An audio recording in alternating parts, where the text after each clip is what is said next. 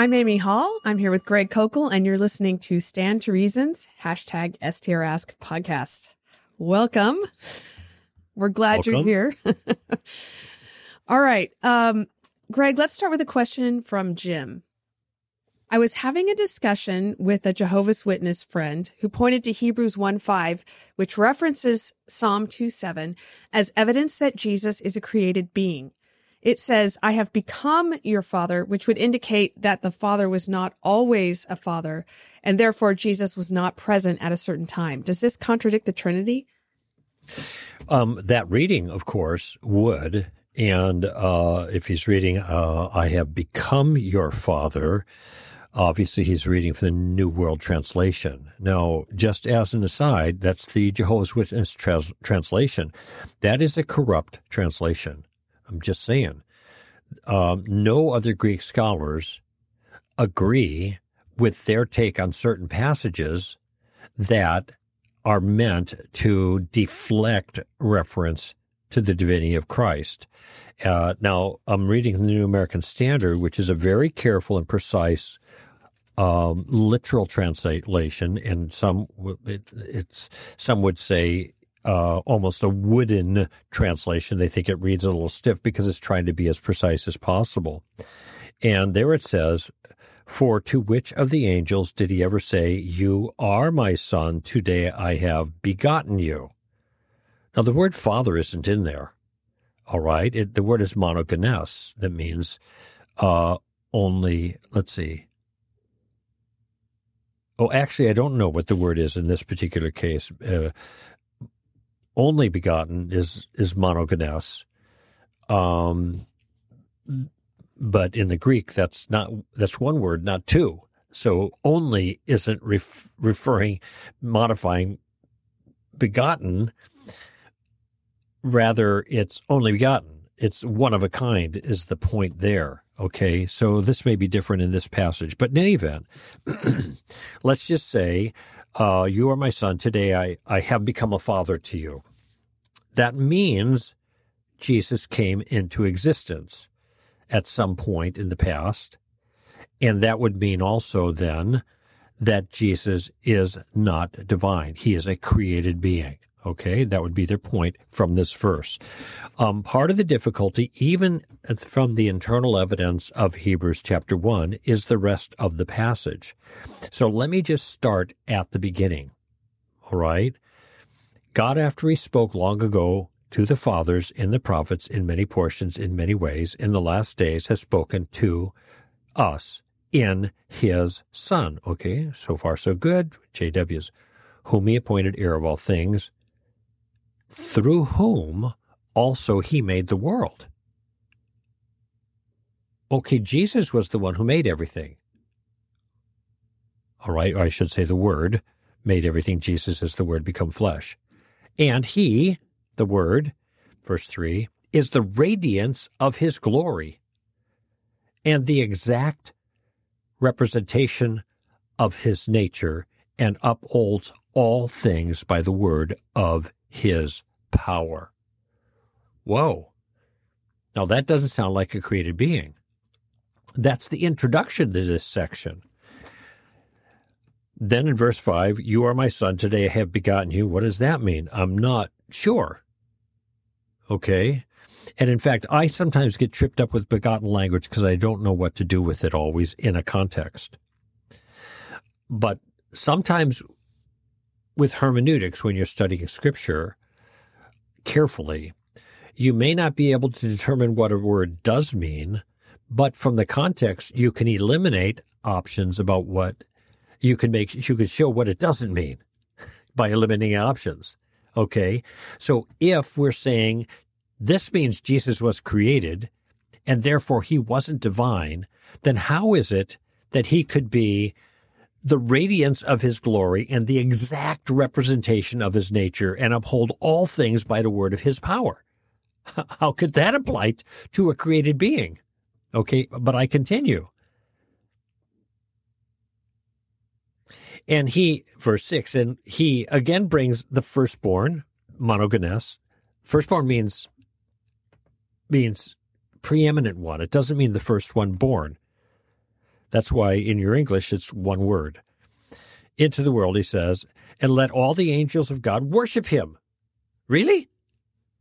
You the angels are supposed to worship the Son? Hmm. Uh, but of the Son, he says, verse 8, Your throne, O God, is forever and ever. And the righteous scepter is the scepter of his kingdom. You have loved righteousness and hated lawlessness. Therefore, God, your God, has anointed you. Uh, so David is calling this one God, who is anointed by God. Okay? You, Lord, verse 10, in the beginning, laid the foundation of the earth, and the heavens are the work of your hands. So all of these sentences apart from just setting aside verse 5, today I've begotten you, or today I've become a father to you in the New World Translation, all of them seem to point very powerfully towards the divinity of Jesus or of the Word who became Jesus, all right? And that he was the creator. Now, I know what Jehovah's Witnesses are going to say. Yes, God first created the Word, and then the Word was the one through whom all else were, was created. All right. He was the vehicle. Okay. Now you go back to, I think, Isaiah 45, which has a bunch of verses there that are favorites of Jehovah's Witnesses. It says, I'm the one who created, I and I alone, okay, of Jehovah God. I can turn there um, maybe. But I, instead, I'm just going to f- turn to John chapter 1 because that is the prologue for the biography of Jesus. And John chapter 1 starts this way In the beginning was the Word. And the Word, by the way, notice the similarity between the beginning of Jesus' life and the beginning of the story in Genesis 1. In the beginning, God created the heavens and the earth. That's what we got at the beginning of the story. Here's how Jesus' life is begun by John. In the beginning was the Word, and the Word was with God, and the Word was God. Now, Jehovah's wants, Witnesses want to put an article there. He was a God. Okay, keep reading. He was in the beginning with God. All verse three. All things came into being through him, and apart from him, nothing came into being that has come into being. now, that is completely univocal, meaning there's only one way to understand verse 3. You can fuss all you want about the Greek in verse 1, God or a God. Verse 3 is not ambiguous even in the New World Translation. And apart from him, and clearly this means apart from his agency, apart from him, nothing came into being that has come into being. In other words, the Word is responsible for every single thing that exists. So when you look at the Hebrews passage, which includes two references to the Word creating everything that was ever created, or creating everything, the world and the heavens, etc., etc. Then you go back to John chapter 1, verse 3, and you realize it's not just that he created everything, but he created everything that was ever, ever created. Then you can't say, but he was first created by God. And he is a created being who created everything else. So that creates a conflict, their take of Hebrews, even if I can't make any sense of, all right, what does verse 5 mean when it says, Today I've begotten you? All the other things, the exact representation of his nature, upholds all things by the word of his power. The angels worship him. God, my God has, etc., and all that other stuff, then two references to creating everything. And then when you go back to John, it says this one also called the Word created everything that's ever been created. And you go back to Isaiah and he says, God says, I created all by myself. This kind of cements the doctrine biblically that the Word is the God of Scripture.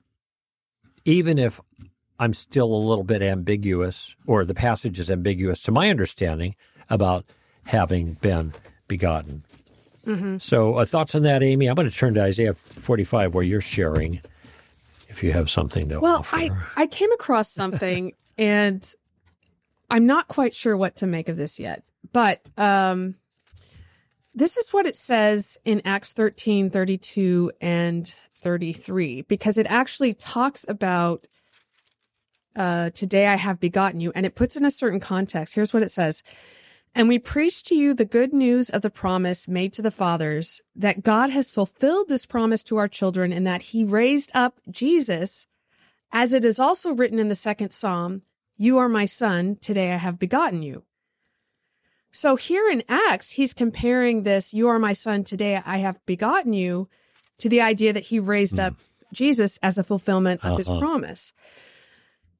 And so I think it could be basically the simply the installation of Jesus as our king, um, kind of when he's the heir of all the promises of God after he completes what he's done and he's raised from the dead.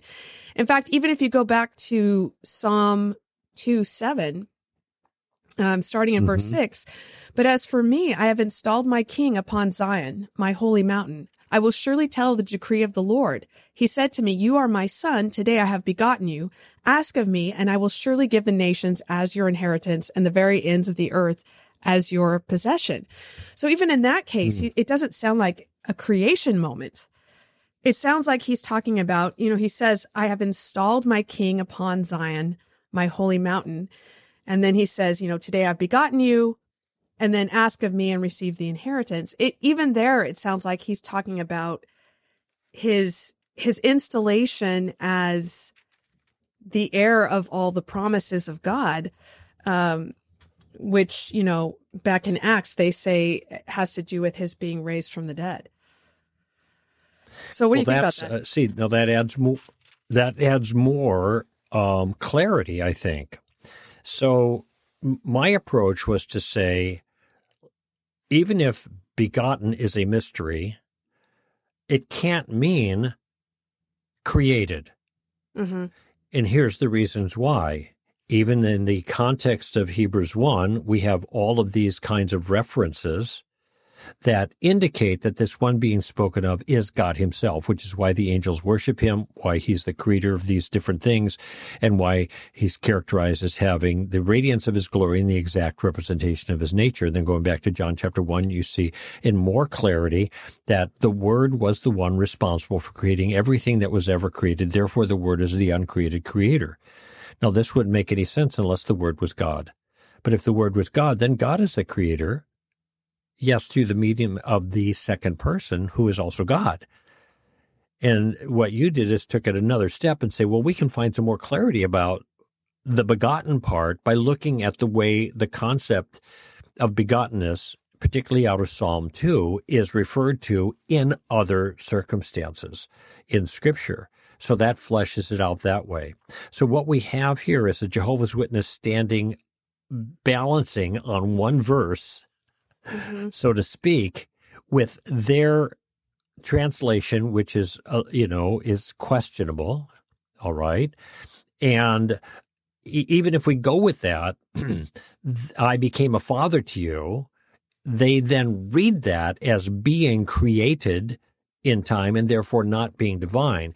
And they're standing there with their blinders on regarding all the other verses in that passage and the other texts that help us to understand something about the nature of this one called the Word and the nature of begottenness.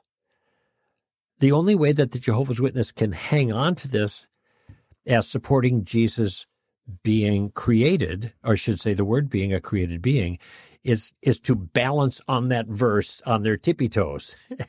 and not fall into any other passages that relate to this issue and say, well, this is the way it is. Um, our way of approaching this, and I've said this many times, solves the textual problem. The Trinity is a solution, it's not a problem. It's the only way of understanding all of these texts that both Jehovah's Witnesses and Christians hold to be inspired. Um, it, it's the only way of holding them all together so there is no contradiction. And the, the way they avoid contradiction is by changing the translation. I know that sounds like a harsh thing to say, but that's what they do. They change the translation. Now, as it turns out, they can't change everything.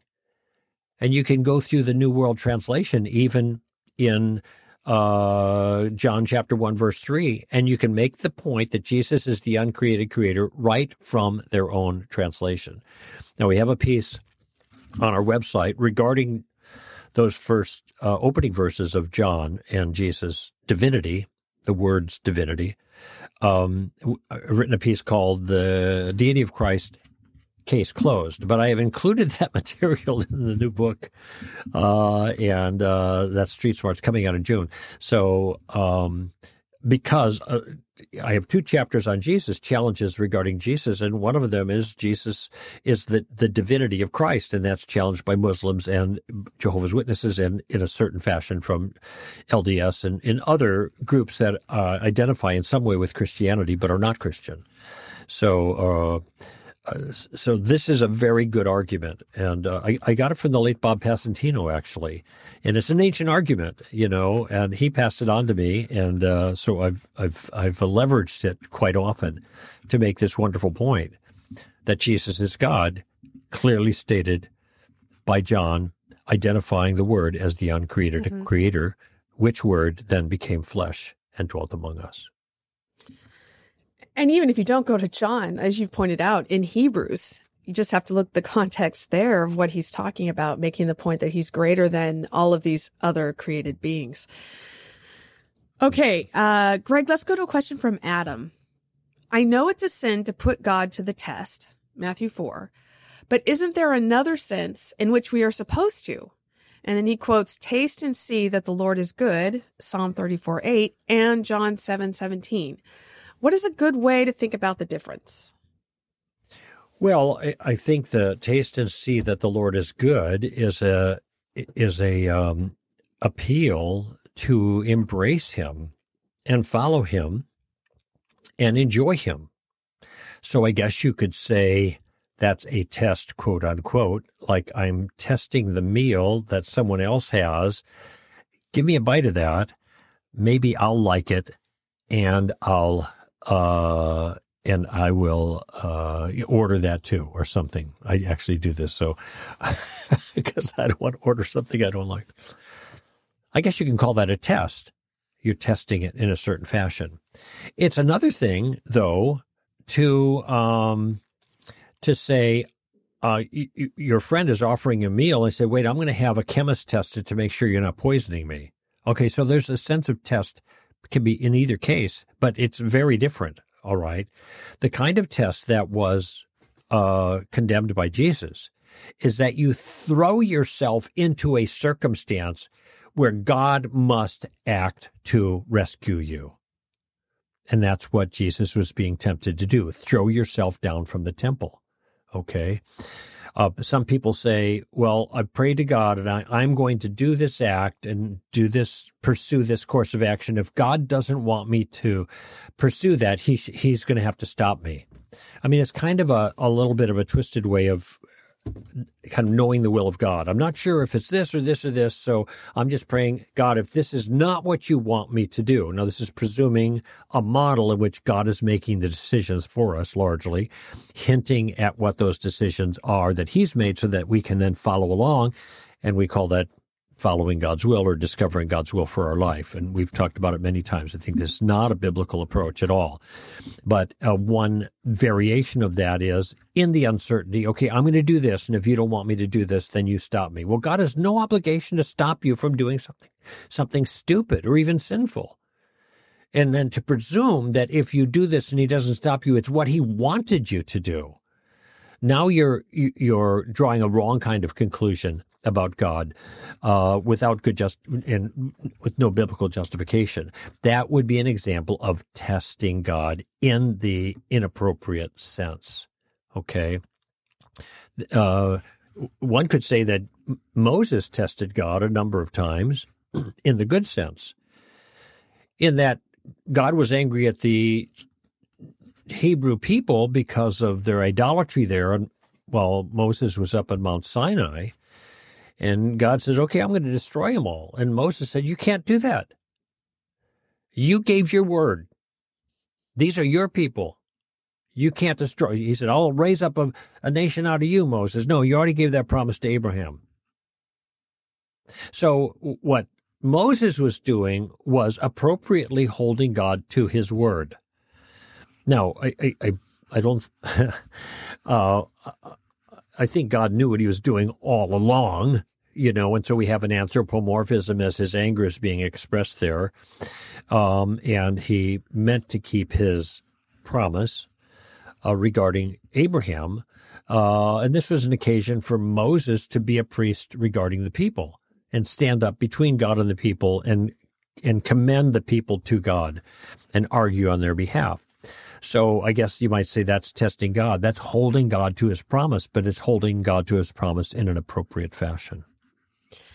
I think sometimes that might be a little bit tricky, but uh, at least those those are the extreme uh, characterizations. Sometimes it's certainly appropriate to take God as his word, but you don't throw yourself into a circumstance where you where you you force God to act because he's not obliged to act and he may just let you fall. you know. That's yeah, dumb.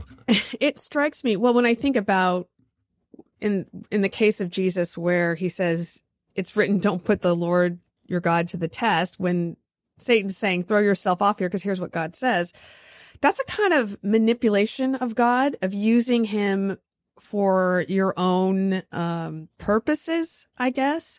Uh, trying to trick him according to his word almost. There's there's kind of a, a, a sense of manipulation or using in that sense. Whereas when you're saying taste and see that the Lord is good, what you're doing is inviting people to trust him and to see that he is faithful. So that seems like a like a um one is trying to see Different. well are you really going to do what you say? And maybe you're trying to use it for your own purposes. And the other one is you know you're you're trusting him. You're living the way he wants you to live. And you're finding out that there's beauty in that. So i think mm-hmm. um i'm thinking about other ways that the that the israelites tested God or, or times when they, for example, when they say, well, um, when I think about the, when they needed water, they said something like, well, now you're just gonna, you, you brought us here and now you're just gonna let us die of thirst. And there's kind of a sense of, mm-hmm. I'm going to manipulate you by using what you said you were going to do and, and using that against you so that you give me what I, what I want rather than saying, God, we have no water and I'm going to trust you. I'm going to trust the covenant that you've made with me and I will see that you are good. There's a two different approaches to that. I think that we can see both in the Bible, the way people respond to things like this. Mm-hmm. What do you think, Greg? I think you're right. okay. All right. Um, oh, wow. We are done. I didn't even realize. All right. Thank you for your questions. Jim and Adam, we appreciate hearing from you. Send us your questions on Twitter with the hashtag STRask, or you can go through our website. Just find the hashtag STRask podcast page and you'll see a link there and you can send us your question. We look forward to hearing from you. This is Amy Hall and Greg Koukl for Stand to Reason.